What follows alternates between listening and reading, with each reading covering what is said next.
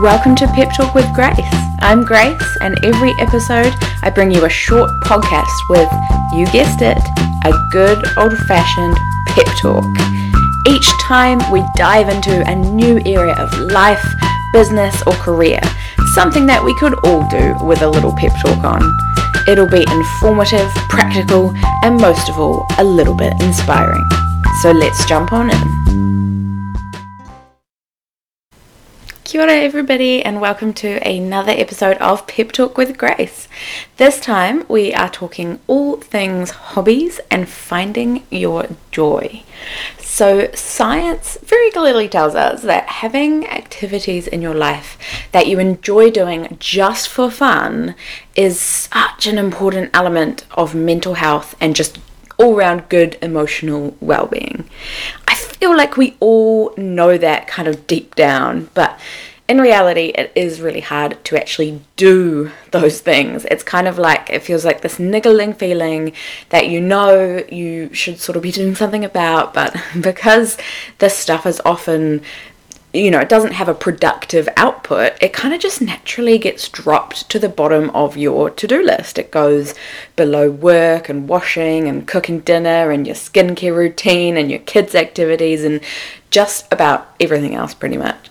And really, I mean, just surviving as an adult in the modern world maintenance level survival is genuinely already hard enough, it's really difficult to imagine also living a really fulfilled and happy life around that sometimes. So I feel like even though we know that this is something that we'd like to do more of, uh, and maybe we've even found the time to make it happen, which can be half the challenge, it can then be really hard to know what to actually do. I feel like we kind of forget after a while what what do we actually like doing for fun? It, like it can actually be quite hard to get back in touch with that after you've gone quite a long time without such activities. So there's a few things that I'd suggest that I found quite helpful to help you figure this out and kind of come up with some ideas of what you might like to do for hobbies or fun or joy or whatever you want to call it. So, firstly, I want you to write a big, mindless brainstorm of ideas. And by mindless, I mean don't overthink it.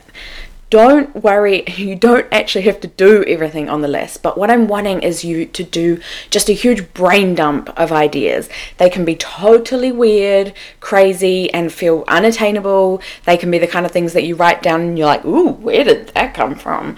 It doesn't matter. This is the golden rule of brainstorming, which you'll definitely know if you've ever done any kind of like corporate teamwork activities.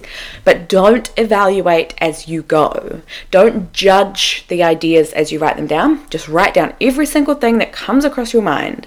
Then, once you've got a plethora of ideas of potential activities you might like to do for fun, you can then go back over the list and pick some that really stand out to explore further.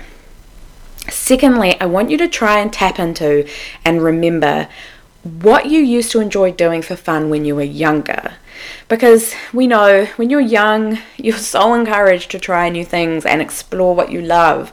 Bike riding and drawing and playing with mud and trampolining and building forts, and your time is just packed with unproductive stuff in a good way. So it's really helpful to spend some time remembering your childhood and remembering what you enjoyed, and that could kind of spark some ideas of what you might like to do now. Like random examples Did you love the trampoline? Maybe you should take yourself to the trampoline park and bounce for fun. Did you love bike riding? Maybe try mountain biking or hire a bike somewhere and just ride. Did you enjoy setting up your doll's house and decorating with furniture? Maybe learn a bit about and try out some interior design. And then finally, try and make a list of all of those things where you're like in your head, one day. Like you just kind of assume that one day you'll get around to it and one day I'll do this, etc. I did this activity when I turned 30 and that was kind of the point when I realized that one day was kind of starting to come around and that I better get on with it. If there were things that I always thought that I would do, I should probably kind of get a bit of a wriggle on. And we all know like life is uncertain. This is weird times. One day might not actually come. And one day, in actual fact, is right now. So, again, write those ideas down and get on with it. once you've got a few ideas from all of that, all of that thinking and deep introspection has given you some cool ideas of things that you might want to try for fun, start to do some research. Like, just start Googling things. And there's so many classes and courses out there.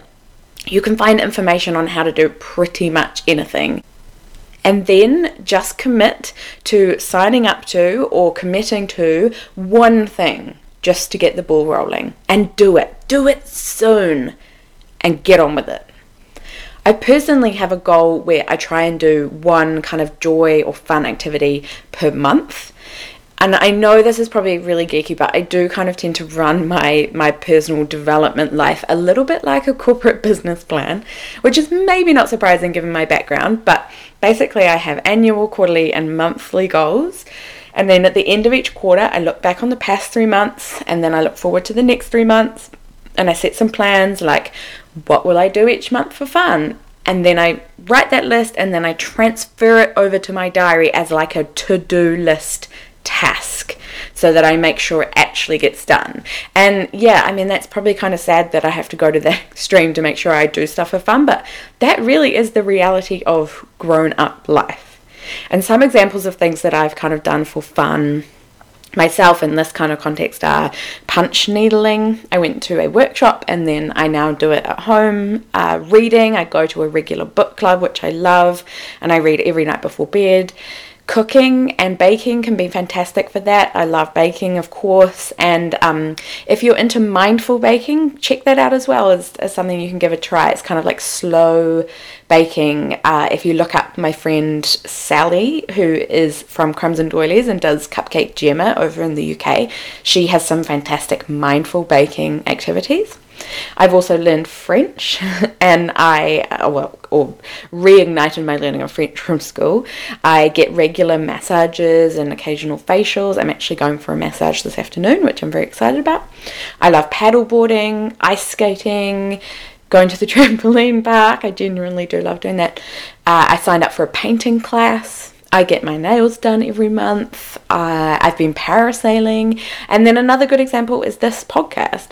So, those are all things that I've kind of done in the last couple of years that have you know, things that I do for fun that I enjoy. And that's so personal to me. So I'm not expecting you'll do the same things. Um, but another point I think there is that I'm not afraid to do these things by myself. Like, I think there's a real power in not needing someone to hold your hand to do these things. Like, put on your big girl pants, you're a grown up, get out there and just do stuff. Like, I know it can be scary uh, putting yourself out there and being vulnerable and trying new things by yourself, but it's also pretty cool. Like, two things I've done recently myself I went parasailing by myself. Like, I didn't even get anyone to come and watch and take photos. I just took myself down there, I did it, and I came home. Amazing experience.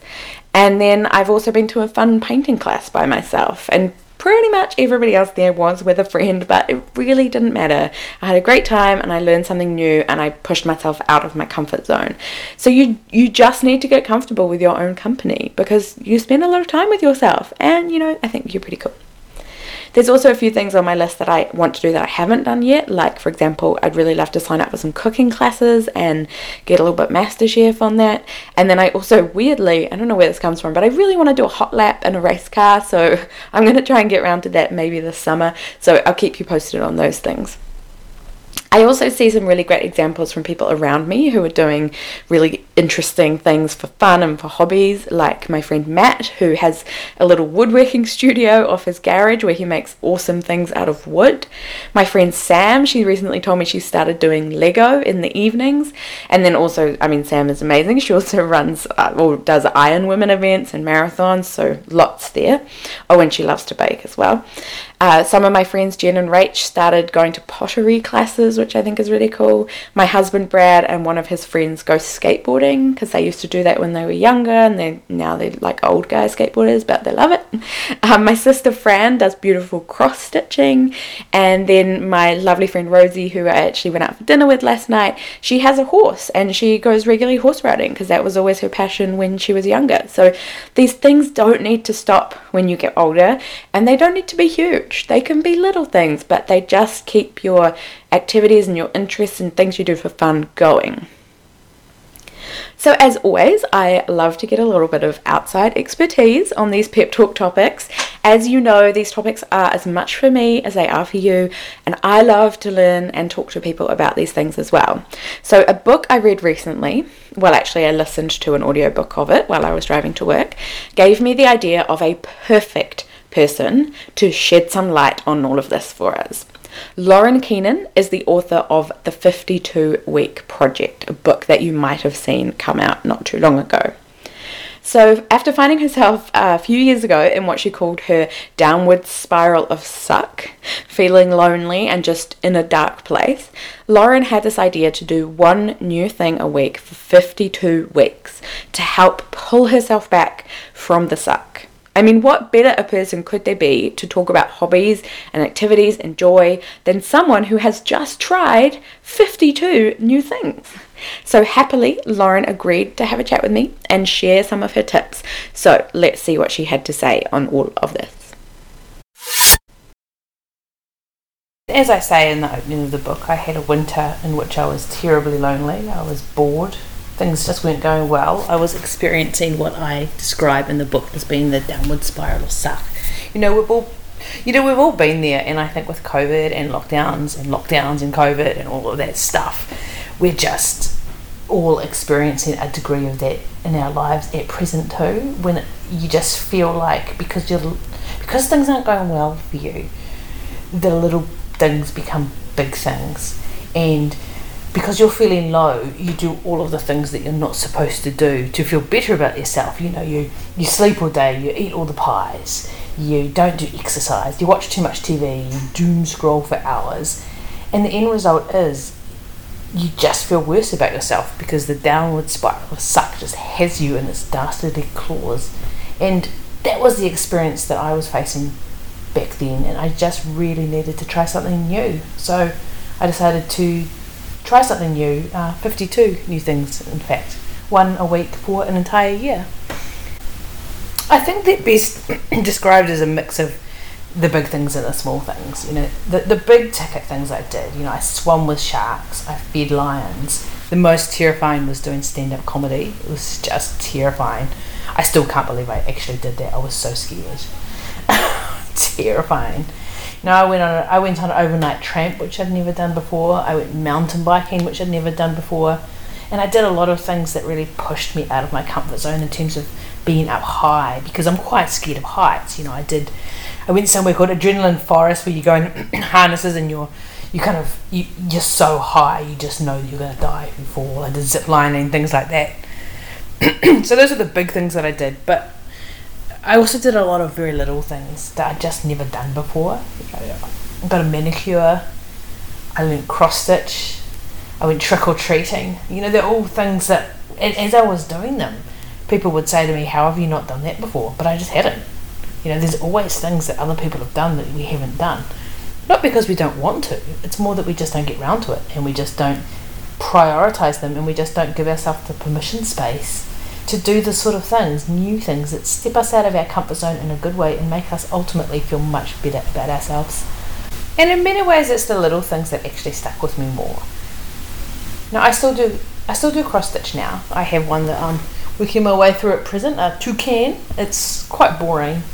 You know, the, the stand up comedy was definitely the highlight in terms of putting me out of my comfort zone and, and the thing that I'm most proud of having done.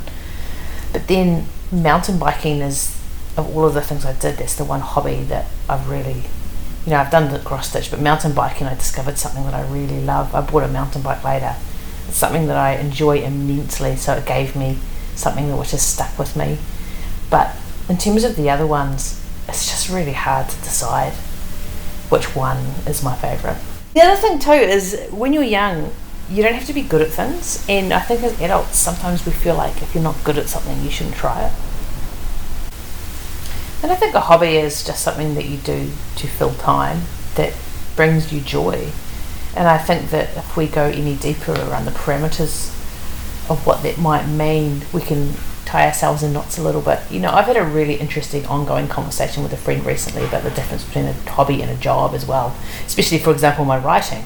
You know, my writing is a hobby that is now paying dividends in terms of having books and publications. But I still feel like it's a hobby because I fundamentally do it because I love it.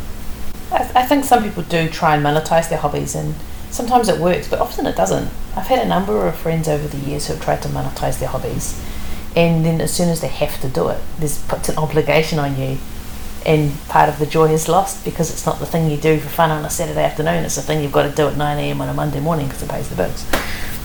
You know, I think the thing that I would say, and I'm also aware that this is a very unpopular opinion in some circles, is that it's not about having not enough time, but it's about being more mindful about how you use your time. Like sometimes I go through weeks and even months when I feel like I have no free time, but then my little screen report thingy tells me I've been on my phone for six hours a day, like six hours a day. And if you are going to design your life and, and say, how do I want my next week to look? I wouldn't say I wanted to be online for effectively the amount that is a full time job. So it's about sometimes it's about having a little more discipline about how you use micro moments as well. Like I think you, you using the puzzle is a good example because you don't have to have a long puzzle session. It can be five minutes, it can be ten minutes. It can be what you do instead of scrolling Twitter. I read a really good book on burnout actually. I read it after I wrote 52 Week Project, so it's not reflected in there. But it talked about how one of the small ways you can offset burnout is to use your micro moments more carefully, and I really like that. So I've stopped surfing my phone in those little down pauses, like waiting for a bus, waiting. Even I, used to even just look at my phone. You know, I'm in the, the checkout at New World, and I'd look at my phone so just try not to use those moments for surfing for something that doesn't ultimately take you forward. For me, there was like three phases of choosing the new things. One was the things I'd always meant to do, and they were the things I did first. I'd, I'd wanted to get a makeup lesson for some time, I just hadn't been brave enough. Um, I'd wanted to wear red lipstick, I'd wanted to go to Adrenalin Forest, the place that took me up high. So, in a way, the first dozen or so things were things that I'd already been. Um, psychologists call it the pre contemplation stage for doing things, the things that had occurred to me. About a third of the ideas were ideas that other people gave me. Some of them were things I never would have done otherwise. Stand up comedy is a good example. Some of them are things that just didn't occur to me. Like, I'd never heard of paddleboarding before before my year of new things. Like I literally had never heard of it. Partly because I'm from Wellington, and Wellington is you know it's raining for much of the year, and when they, and, and then as soon as someone told me that they did it, turns out I know all these other people that actually do it, and then I did it, and now I'm often walking down by the waterfront and I see people, and I'm like, oh, they're paddleboarding. You know, I just thought that was just weird surfboards. so so that was the case with some of them, and some of them were just things that were actually circumstantial. You know, like uh, the caricature. I was just walking down the street. I was at a market with some friends, and there was someone there doing a caricature, and I was like, "Sweet, I'll get in line." That was also the case for the mechanical bull. I, I didn't go out and find a mechanical bull. I, I was just walking, literally walking down the street, and I saw a sign, and they said, "Have you ever wanted to ride a mechanical bull?" And I was like, "Sure." yeah, I think my biggest takeaway from the year of new things was probably the sheer amount I can actually do by myself. I started the year quite lonely, quite unhappy, and I wanted to do things with other people as a way of connecting and reconnecting. And I went out to a lot of my friends and said, let's do new things together, this will be great. And I got a lot of really good ideas, and I did do some things with some friends, but most of them I still actually did by myself, or I had to drive by myself and that was really good learning for me in the end because I think when you look after yourself and your own interests and your own self interests, you're a lot better protected and a lot more resilient than if you rely on other people because you know my friends my friends are lovely. They're not assholes, but they've got their own lives. People have their own lives. And just because you really want to do something doesn't mean it's a priority for somebody else. And a lot of people do like things in the abstract they like the idea of doing something, but that doesn't mean they're going to actually commit to doing it this Sunday because they've probably got other things on, or they probably just want to sit at home in their pajamas and watch Netflix, and it's okay. Thank you so much, Lauren, for sharing that. It was wonderful to talk with you, especially having just listened to your book. And that story is just fantastic, and I'm sure you guys will find as inspiring as I did. And talking to Lauren and hearing about her 52 week project also actually reminded me of something really cool that my mum did for me that was quite similar. When I was 18 and at university, and I struggled with anxiety at that time, I came home for the uni holidays, and my mum had started this project for me, and she actually called it the Get Grace's Mojo Back project, which was really sweet. And she planned all of these activities and new things for me to try to boost my mental health. Like she signed us up to go to golf lessons together, very random, but actually really fun, and going to the driving range, try and trying acupuncture, things like that. Like, of course, it's not a cure-all fix for mental health issues. These things are like, you know, a slow and hard journey, but as Lauren has showed, it really can help as that first step just to help get you out of the downward spiral of doom. Alright, team, well, that's all for now. I, I can't wait to hear what joy activities you guys get stuck into. And please, if you have any tips or, or ideas on the ways that you bring a little bit more fun and joy into your adult life, I would love to hear them. I'm always keen to hear ideas and I love talking about this. So head to at Pep Talk with Grace and share your tips and ideas with us. Thank you for joining us for another fun pep talk. I loved diving into this topic. It's definitely been a timely reminder for me as well to scroll a little less and do a little more stuff just for fun. And I really hope it has been for you too. Until next time, bye.